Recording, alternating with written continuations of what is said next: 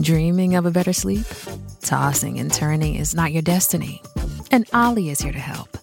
Olly invites you to sink into sweet, sweet slumber to improve your mental and physical health and overall wellness. More than just melatonin, Olly's ingredients help you unwind your mind for a delightfully dreamy drift off. Sleep is on the way at Olly.com. That's O L L Y.com. Hi, guys. Liz Wheeler here. So, you guys know that I'm on this anti ESG kick right now. I truly think that ESG, which stands for environmental, social, and governance metrics, this is essentially the social credit score system that parallels the social credit score system the Chinese communists inflict on their people. This is the American version of it. It's actually a globalist version, but it impacts us here in America through our banking system. It's incredibly powerful. It might be one of the biggest internal threats that we face in our nation. I feel I feel so strongly about this. We've talked about it endlessly on the show, but I sat down and talked to Andy Puzder, about what he's doing to fight ESG. Because you and I, we can sit here and we can educate ourselves on it and we can encourage our elected representatives to vote against it. Or uh, in the case of West Virginia, for example, they actually, the state stopped doing business with financial firms that that invest according to ESG. But Andy Puzder is following a little bit of a different playbook. He has actually created an alternative way to invest if you, as an individual investor, you and I sitting right here, if we don't want our money to be invested by or in in invested in or by firms that are governed by ESG, he has created a way for you to bypass this and it's really cool. It was a really fascinating conversation. This guy had, he was one of the first people who was ringing the alarm bell about ESG. And he tells me the story about about that, about how that came to be, and about how he got to where he is now. So I hope you enjoy this interview. Hi, guys. Welcome. I'm Liz Wheeler. This is The Liz Wheeler Show. I'm sitting here at NatCon 3 in Miami, Florida. It's a great event. We're having a good time already. This is the first day, but I'm here today with a very special guest, Andy Puzder, who is the former CEO of CKE Restaurants. Thank you for sitting down with me. Uh, it's my pleasure. Glad to be here. We just got off a panel together We did. just a couple minutes ago, walked upstairs to this studio. We talked about ESG. And one of the things that you said in your speech during our panel, you said two, three years ago, if you would talk about ESG, you couldn't even fill a men's room. Yeah. And now this is the hot button topic across the United States. Take me back to the beginning of when you first realized what a threat ESG is. Where did you hear about this? When did you realize that this is what could subvert us from within? Shipping can make or break a sale, so optimize how you ship your orders with ShipStation. They make it easy to automate and manage orders no matter how big your business grows. And they might even be able to help reduce shipping and warehouse costs. So optimize and keep up your momentum for growth with ShipStation. Sign up for your free 60-day trial now at shipstation.com and use the code POD. That's shipstation.com with the code POD. Well, it, it really started in the summer of 2020 when a guy named Oren Cass, who I knew from the Romney campaign, uh, he started a company called or a a, a, uh, a think tank called American Compass, and he he and he he, he kind of drifted a little more to the left than me. You know, he's sort of left to center, and I'm sort of center or right of center, and uh, and he said, uh, "Would you debate?" Uh, that there was a professor who was well known in the woke capitalism side of things.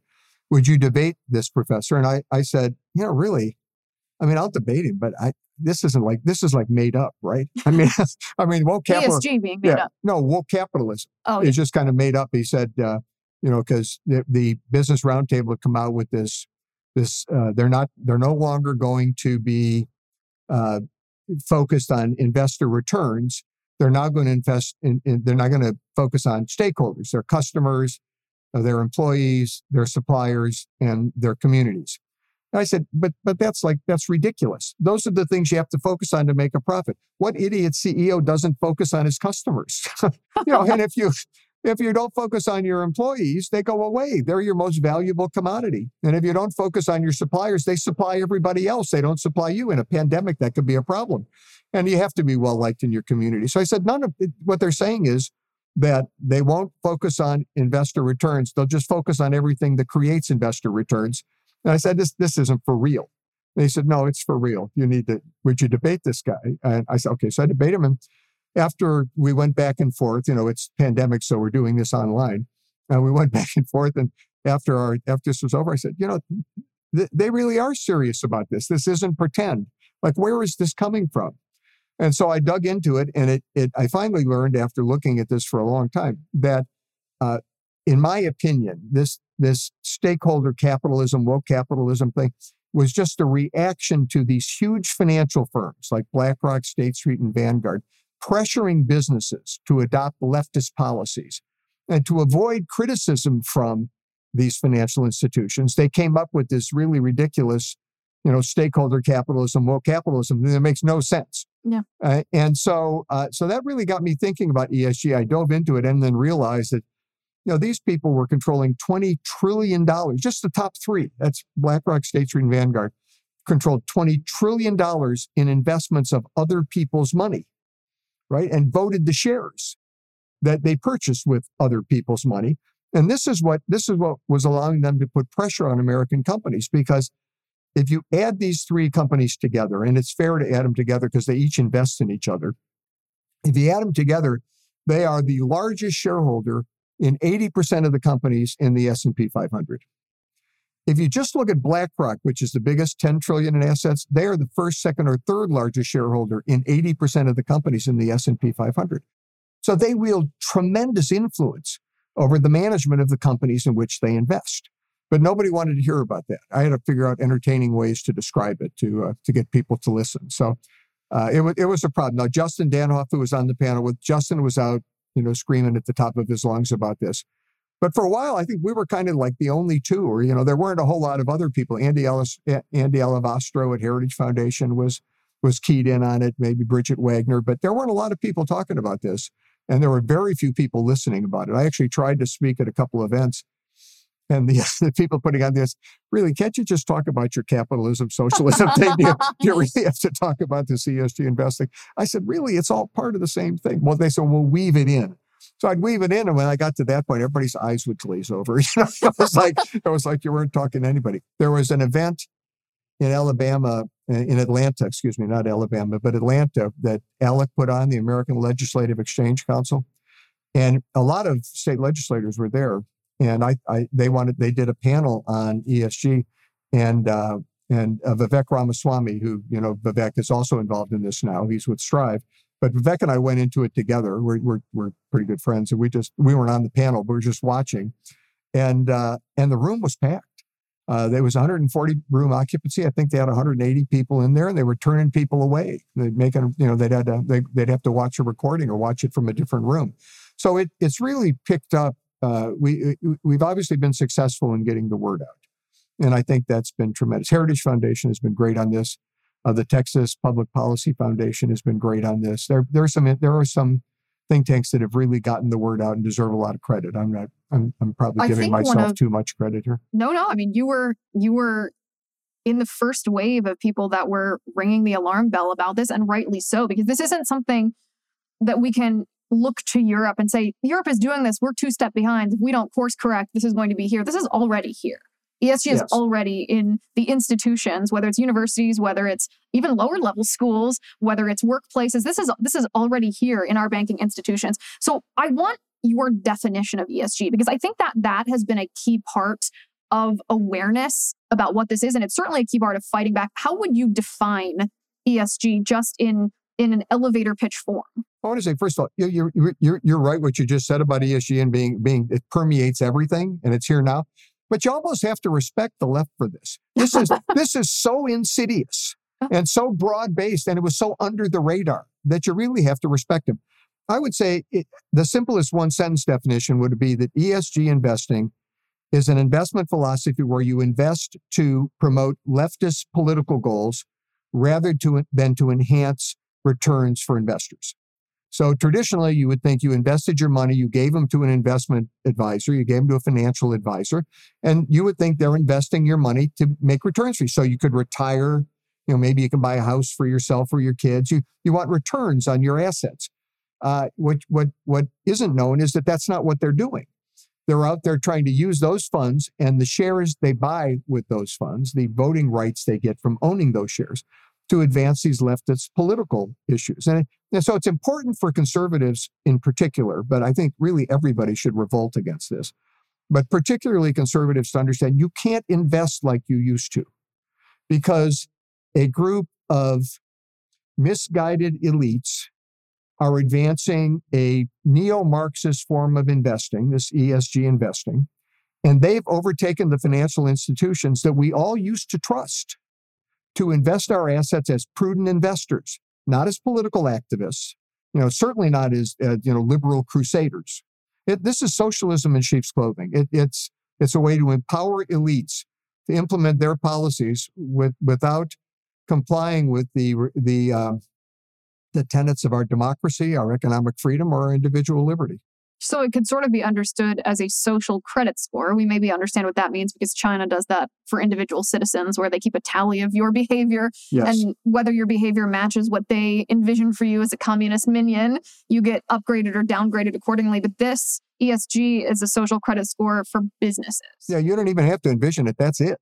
And in fact, it's not just businesses. They're now the, the S&P and uh, has it came out and said that they were going to use S&P criteria to rate states on their bonds, to rate states for the lending. And, and Marlo Oaks is the treasurer of Utah. He, well, there are some real heroes in this. Marlo Oaks in Utah is one. Um, the uh, the treasurer for the state of West Virginia, you know, who, who attended mm-hmm. uh, attended the event, is another. I mean, there are some real heroes out there on this issue. Uh, and they, but but Marlo wrote a letter to the S and P, got Mitt Romney and Mike Lee and every really top elected official in Utah to sign on to it. There's also an article out there about um, about ESG ratings for individuals, and maybe you can't get as good a rate on your insurance because you, your ESG score doesn't comply with the insurance company's requirements. Merrill Lynch actually provides its investors with an ESG score. You know, maybe you can't get the loan you want maybe your kids can't borrow the money they want. And there's an article uh, I, that it's available online about individual ESG scores, which just Google that, and this article will come up, where they say things that are, that that they will consider not in, how many people are are in your car when you drive, like what kind of car do you own, uh, what political candidates do you support, right? What charities do you contribute to? So you could be paying a price for being a conservative Republican uh, going forward if we don't stop this ESG threat. This is very serious. In Australia right now, there's a banking institution. I just read about this that's denying loans to people for gas powered vehicles. Yes. Yeah, th- this is where we're headed. And it, it won't just be, it won't, they won't just limit the climate. That the left is, they have found a new way to empower elites to run our lives. That's what socialism is, right? It's we in a in a free market economy, you and I, we we vote with every dollar we spend on what companies succeed and fail and what direction the economy will take. You know, if we like uh, Apple, we don't like BlackBerry anymore. You're probably too young to remember BlackBerry. but, but I didn't have one. I got to tell you. There used to be very popular phones called Blackberries, and, and obviously the smartphones and Steve Jobs just wiped them out. But we make those decisions. No, but you could see elites making the decision, well, these Blackberries are pretty cool. This is what I've used all my life. We're just going to make Blackberries available. This is why elites running the economy is a terrible idea. This Adam Smith, uh, you know, if you've ever read The Wealth of Nations, and I'm sure you have, talks about the invisible hand. The invisible hand is all of us deciding the direction of, of the economy with every dollar we spend. That's the way to run an economy. This elitist thing is not the way to run it. We've been able to resist them in a political sense. We've held them at bay. We fought them off. So they figured another way to do it. It's called ESG investing. It is. I mean, it's, I echo what you said before. You almost, it's very clever. Very clever. it's clever. very sneaky. Yeah. It's very, it's the definition of a conspiracy, not a conspiracy theory of an actual conspiracy. My part of the panel, I talked about DEI and how the E is for environmental, the S is for social, the G is for governance and ESG. But the S part is essentially DEI yes. or diversity, equity, and inclusion, which might sound neutral, might even have a positive connotation. But as the left defines them, diversity is essentially racism. It's picking and choosing people for positions based on the color of their skin or denying other people positions based on the color of their skin. Equity is not equality. Equity is generally um, a very bad thing. It's tokenism. And inclusion is religious persecution. It's it's And there's no way to eradicate that from the corporate boardroom, from workplaces, from universities, unless we topple ESG. I think that's maybe the second part of the fight against ESG is to help people understand not just that ESG exists, not just that it's here, not just what the definition is, but how it impacts every person in their day to day life. Yes. And critical race theory is the same way. It sounds real nice, but it's not critical of race theory at all. It's enforcing race theory. You know, I mean, th- these are these are acronyms or ESG, environmental, social, and governance. How bad could that be?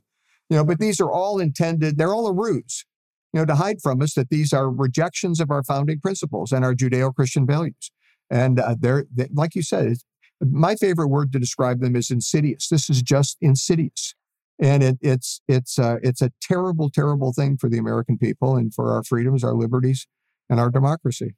So the spiciest part of our panel was at the very end during the question and answer, which is always the most fun part, when there was a little bit of a debate on what the role of a corporation is in the United States. Should a corporation advocate for values? Should they advocate for the values that the people already hold? Should they advocate for the values that they think are correct? Or should there or should corporations be politically, socially, and morally neutral? Be, I, I don't want to replay the panel. And so I want people first tell me your answer, and then I want to hear um, your response to some of the other panelists. What what role should corporations serve? Well, a corporation's primary objective should be generating returns for its investors after complying with the appropriate laws and the norms of society. Now that that's not me. That's Milton Friedman.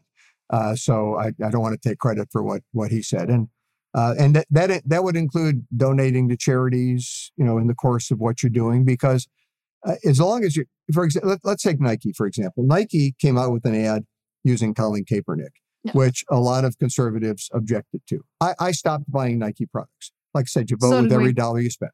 So, but, but really it was a very successful ad for Nike. I don't have any objection to their having done that because I, may, I voted. I voted against that ad and they made money with it anyway.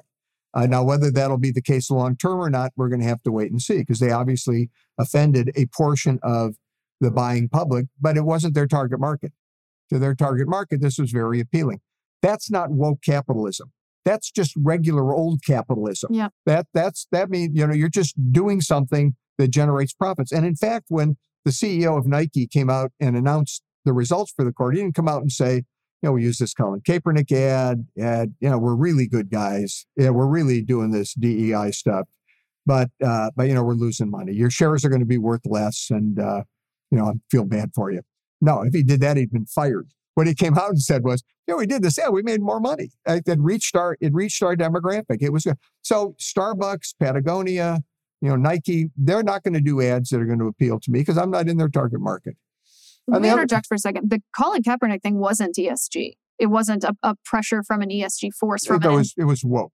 It was woke, and there, yeah. there's a difference. Though. Well, that, that and that that's kind of my point. So, so I don't have an objection to a corporation taking a position on an issue. And like uh, it, I was going to say, the other side of this would be Chick Fil A and In and Out used to be competitors of mine, uh, although good companies and good friends. Uh, but you know they they emphasize their religious values, and uh, and th- so they're appealing to a different demographic than Starbucks, right? They're they're appealing to somebody else. So you're going to get that. The question is, are they being forced to do something that makes them less profitable by the people who are supposed to be focused on investing your money in profitable companies? For example, Exxon. Uh, this is very a very famous incident where a little hedge fund bought a few shares of Exxon. Turns out the founder of that hedge fund used to work at BlackRock. And he wanted to put some environmentalists on Exxon's board.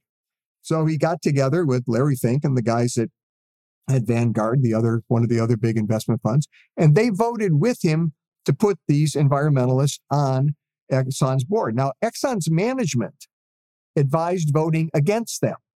Exxon's management didn't want environmentalists on the board because they're in the oil business. It's like when I ran Carl Jr. and Hardee's, I didn't want PETA on our board because I was running a hamburger company, right? But so they put these environmentalists on Exxon's board. Now, Exxon's been selling oil fields. And by the way, who buys them? The Chinese. Uh, they've been walking away from leases. They're focused on trying to get to net carbon neutrality, which I don't think really is the goal of an oil company. Although I don't, I don't mind if they do it, but I don't think it's it's going to increase their profits at all. Uh, so they were compelled to do something, not because they were appealing to their target market, not because they were doing what they thought they should do. They were compelled to do something because these large financial firms are extremely powerful and they're using ESG investing to shove liberal policies down the throats of American companies. And I think that's wrong.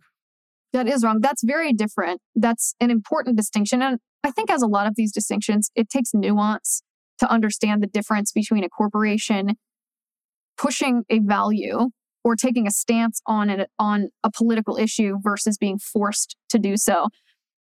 I think that one area of our country that we've lost sight of a little bit is that corporations aren't necessarily supposed to be neutral, but they are supposed to operate in a free market where monopolies are not possible so that yes. if consumers don't like the position that a corporation has taken, then they have the opportunity to either enter the market with a competitive product or to buy an existing competitive product.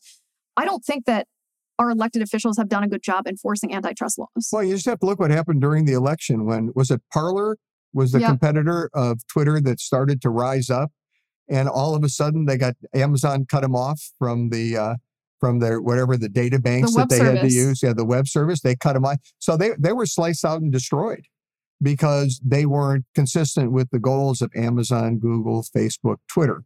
Uh, so I, I do think that we have um, we have very very serious antitrust problems in this country, which I do hope. And I, am not I'm not a, I'm not a big antitrust guy supporter, but I I do see that we're having very serious problems in this country with respect to these uh, these these corporations where you don't have an alternative. I mean, I'm on Twitter.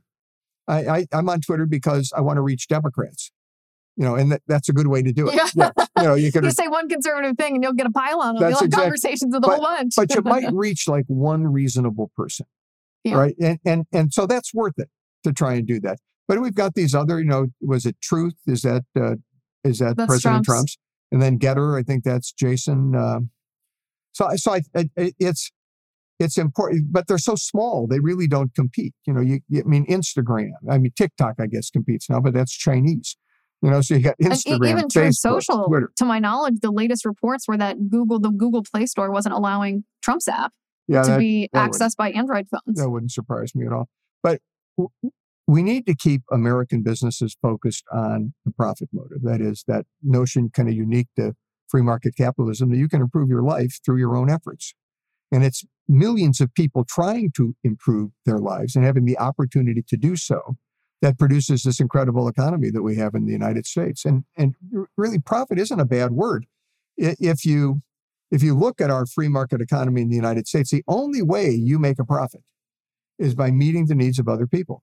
You have to produce a product or a service they want at a price they can afford. Well, if, if everybody's out there trying to come up with products and services that other people want at a price they can afford, that generates incredible energy and causes causes you if you want to improve your life it pushes your focus outwards to other people. So you're it's really more altruistic than it is greedy. So you really if when we take when we reorient modern corporations so they're not focused on profit. They're not focused on reaching out to others and providing the services people want. When we reorient corporations so that now they're focused on accomplishing liberal political objectives then we, we risk destroying that entire system which barack obama described as the greatest economic system in history. It's created more wealth than any system in history and has lifted billions of people out of poverty. You know, if he's admitting that, it's, know, you know there's, I would say, I don't agree with uh, President Obama much, but I don't think he's a stupid guy. I think he's a very smart guy. And for him to come out and say that, I think was very significant. Why would you put that at risk? Like, what sense does it make to put a system that's lifted more people out of poverty and created more prosperity and abundance than any economic system ever devised and risk it you know, to accomplish these leftist political goals. So we can sit here and we can talk about how awful this ideology is, how it's poisoned, it's infiltrated our institutions. It's here, it's not something that's in the future. We're facing it. The million dollar question is how do we stop it? Well, I've thought about that. Which is why I'm asking yeah, you. yeah. And I have a couple of solutions. One is uh, Vivek Ramaswamy and uh, Justin Danhof have a company called Strive. And uh, I'm involved with um, with Diane Black and, and Dr. Black. Uh, Diane was the head of the House Budget Committee that got the Trump tax cuts through in uh, in a company in Nashville called Second Vote Advisors. where we offer products that that they're not anti ESG, but they're products designed to defeat ESG. In other words, they're not, we're not trying to advance conservative values versus them advancing liberal values. We're trying to get American companies back to where they should be, which is focused on uh, generating returns for their investors. And Strive has uh, has a, an ETF. I think they're coming out with another one. I think it's Drill. I can't remember the the call numbers for it. Uh, we've got a couple of ETFs. Uh, one is pro life. One is uh, uh, uh, pro civil safe society. It's LYFE, which excludes any companies that invest in abortion. And then the, we have a company called Aegis, EGIS. It's an ETF you can purchase easily. Uh, it's publicly traded, and it will exclude companies that support defunding the police or open borders or doing extensive business with China. But we have a particularly interesting product called Shareholders First, which only invests in companies that aren't political.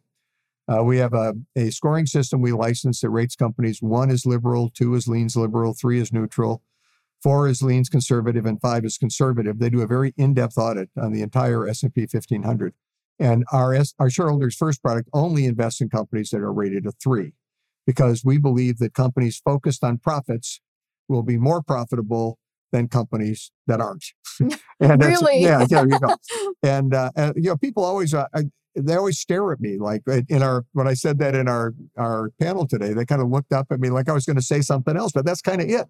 You know, I used to run a large publicly traded company, and it's hard enough to make a profit when you focus on it, let alone when you're trying to change the world pursuant to these leftist agenda items. So, Second Vote and Strive are two companies that are uh, where you can invest and not worry about uh, about uh, with Strive. You, they won't vote the products in favor of ESG issues. They they invest in the same products as BlackRock, but they vote differently. In ours, we don't include the products that pe- that conservatives would find offensive. The other thing is, I, I, drafted out some legislation about a year and a half ago when I figured out what was going on uh, that makes it clear that ESG investing is inconsistent with fiduciary duties that financial firms owe to their investors. Uh, there are already laws in most states, and 19 attorney generals just sent a letter to BlackRock saying you're, what you're doing violates the fiduciary duties of our state. But BlackRock, you know, BlackRock's got more money than more money than God. I mean, they're going to hire every lawyer they can to argue against that. So I drafted a legislation that just says ESG investing is inconsistent with fiduciary duties. You know, so can't misunderstand that. End of that argument. Uh, and it also, if a state passed it, they would also take back the proxy voting authority from the firms that invest state monies. So they couldn't vote them anymore. And if you hire a proxy advisory firm to advise you as to how to vote, that firm has to agree to um, uh, to abide by the fiduciary duty provisions of the law. So they can't be running off on some ESG spending spree.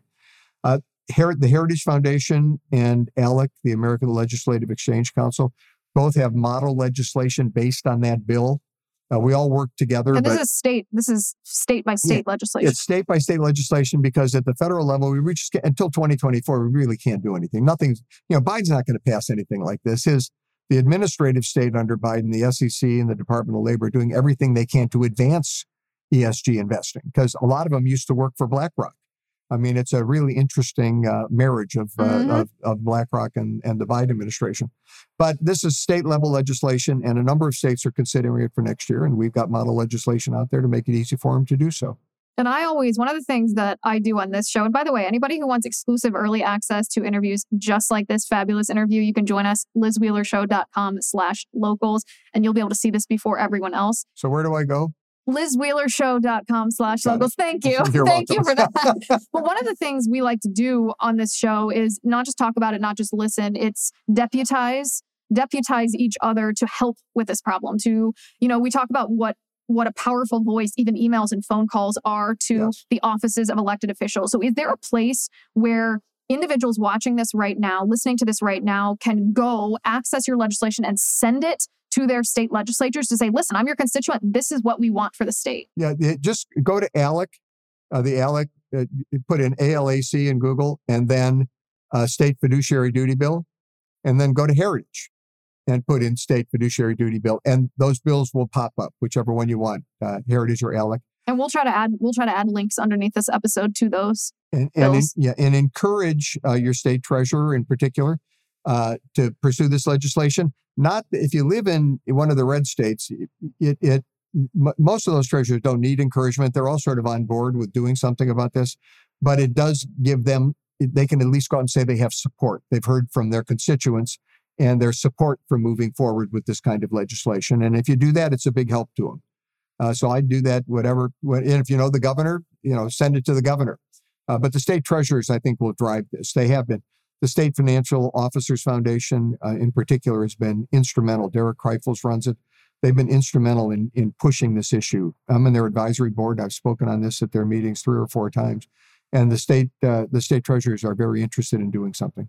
Okay, so as I said, Riley Moore, the West Riley Virginia, Moore, yes, he was he, he, he the West Virginia treasurer who stood up to BlackRock and said, "We're not doing business with you anymore." Great guy, very courageous man. very courageous, and we're going to have an episode with him. Good. Um, we're filming with him after we film with you, so uh, this is just the beginning of a series on how we can all be empowered to take on ESG. Thank you for taking leadership on this issue. It's I've been fascinated sitting here listening. I really, really appreciate when there's concrete actions that can be taken, and you've done a great job. Thanks. No, Thanks for being on the show my today. pleasure. And uh, my wife says I can't help myself, so I don't know how much credit I deserve. But uh, she said if I stop it, I, she wants a divorce. I'll drive her nuts. So well, um, on behalf of the American people, we thank her for the motivation for you keeping working because um, clearly you're being effective. Thank you all for watching this special episode of the Liz Wheeler Show. I'm Liz Wheeler. Go to lizwheelershow.com slash locals and uh, join us over there for a continued conversation on this topic.